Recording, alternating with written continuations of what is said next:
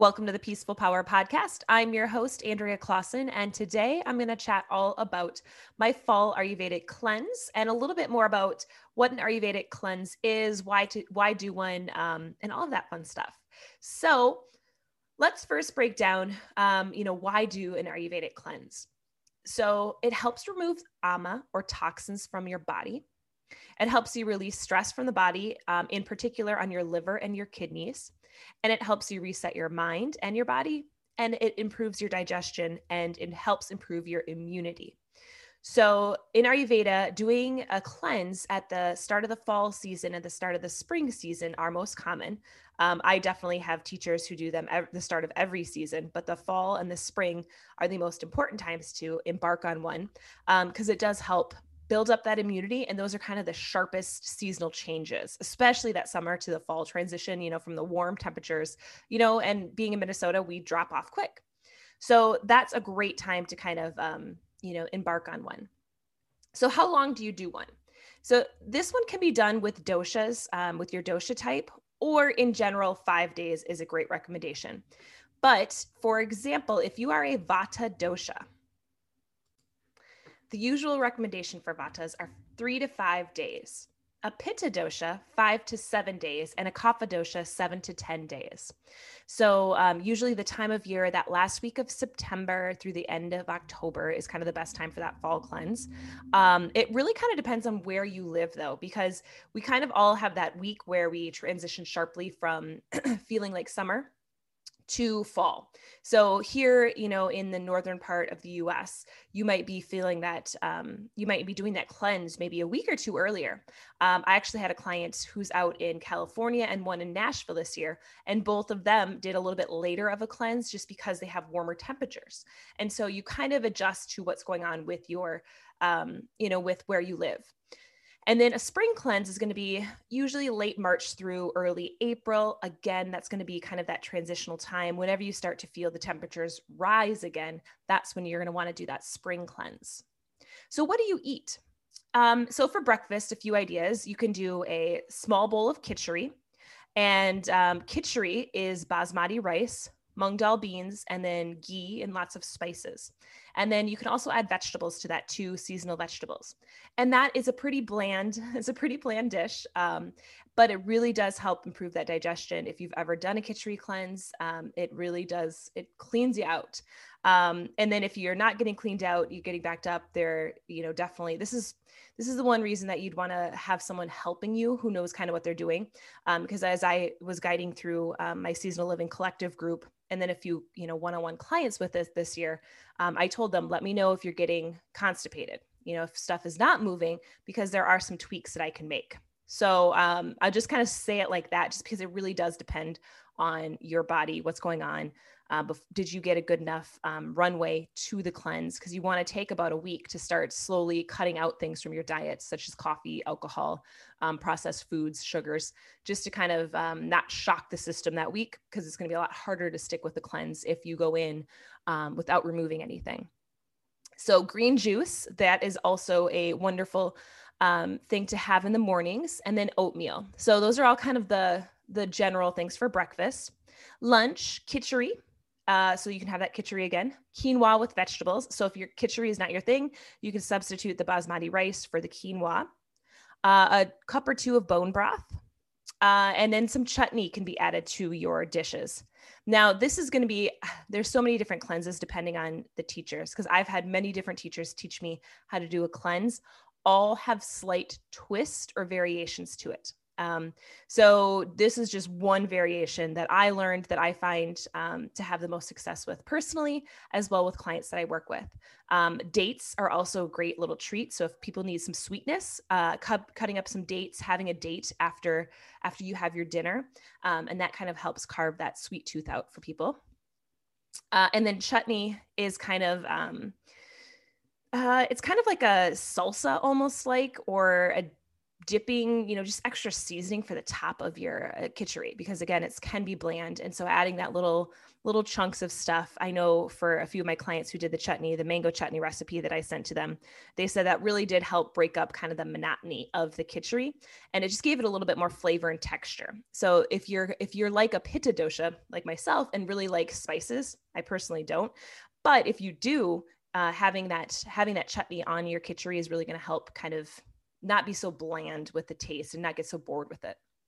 And then for dinner, it's pretty much the same thing as you do for lunch, you know, a cup or two of bone broth, kitchari, chutney can be added, or not eating if you're not hungry. Because a lot of times what will happen is you're going to be eating that kitchari and it's really filling, you know, it's a thick, it's a thick meal that really will keep you full. So a lot of the times people are like, wow, I was surprised I wasn't hungry, but it was like an empty feeling. I, you know, it's not like their stomachs were growling. So it is kind of a different feeling because it is, you know, in, in theory, it is really helping you move your digestion through. So you're feeling that emptiness, you know, so you're not backed up. Um, and that can be a new feeling for people if they're, if they're prone to constipation.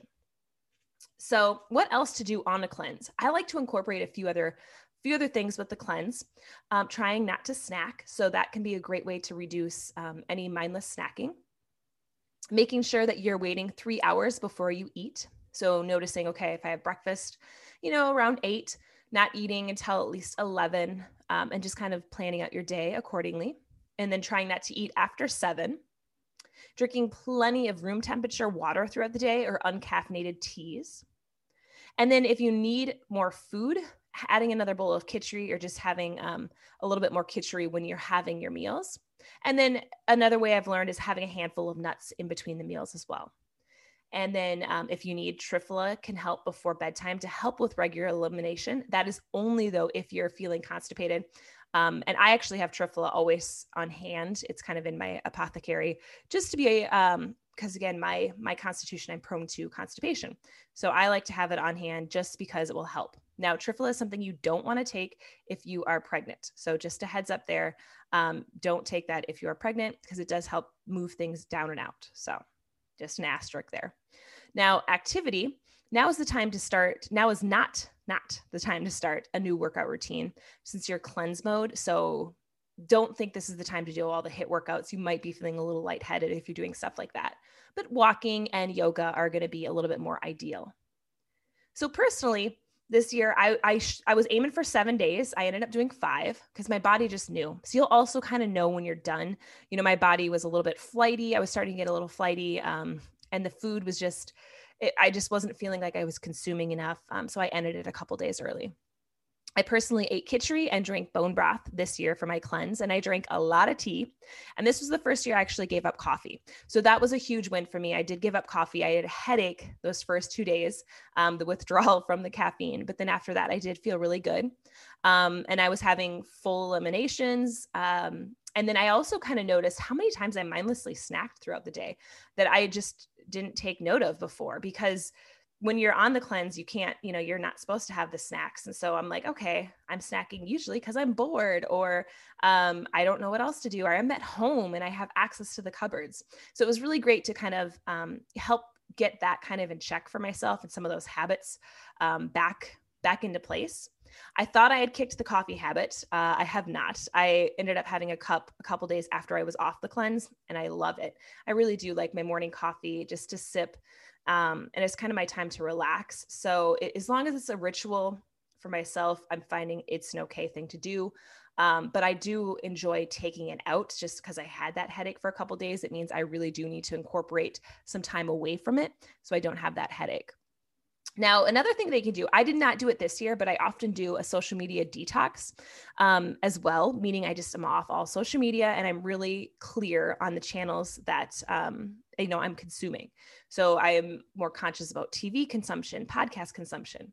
But this year I really stuck to my cleanse. So I, I just mentally didn't have the capacity to restrict the social media and T V and um, consumption on that end as much.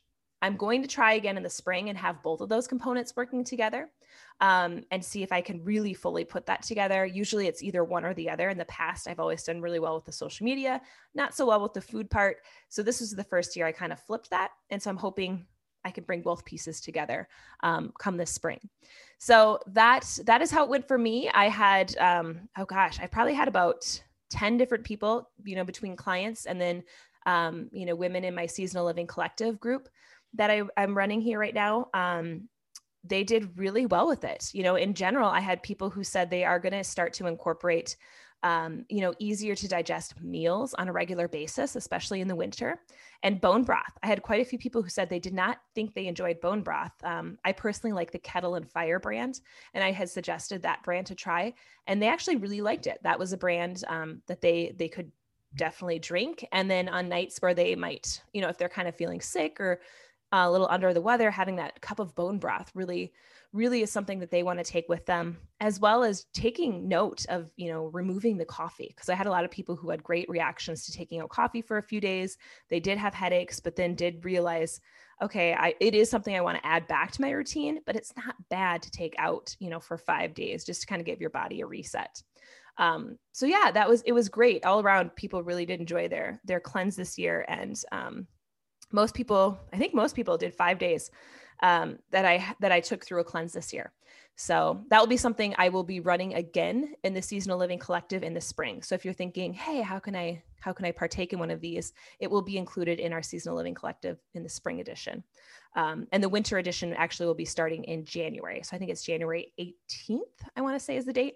Um, so if you're thinking that you want to join the collective, which is basically where I take you through six weeks of um, Ayurvedic practices to do during the winter season. Um, I have right now, the waitlist is up, and just a heads up, if you do think you want to join, join the wait list, because that's the only, only people who are going to be sent the um, early bird special rate. So if they don't sign up for the wait list, um, you'll have regular pricing. But if you do want to get um, the fifty dollar discount, hop on that wait list. Um, does not mean you have to sign up. Getting on the wait list doesn't mean you have to sign up. It just means that you might be interested. Um, and that can be found at my website, just at andrea clausen dot com. It's right on the homepage if you scroll down to the Seasonal Living Collective. Um, so yeah, that's, that's what I have for you all this week. Um, let me know how everything, um, how everything's going. If you've ever tried a cleanse, send me a D M on Instagram. I love to, I love to chat with you. So you can find me at Seasonal Living Mamas over on Instagram. Um, and I will be back again next week to chat more about, uh, I think I'm talking about Ayurveda, I believe, again next week. We'll find out. All right. Thank you all so much, and go out there and spread your peaceful power.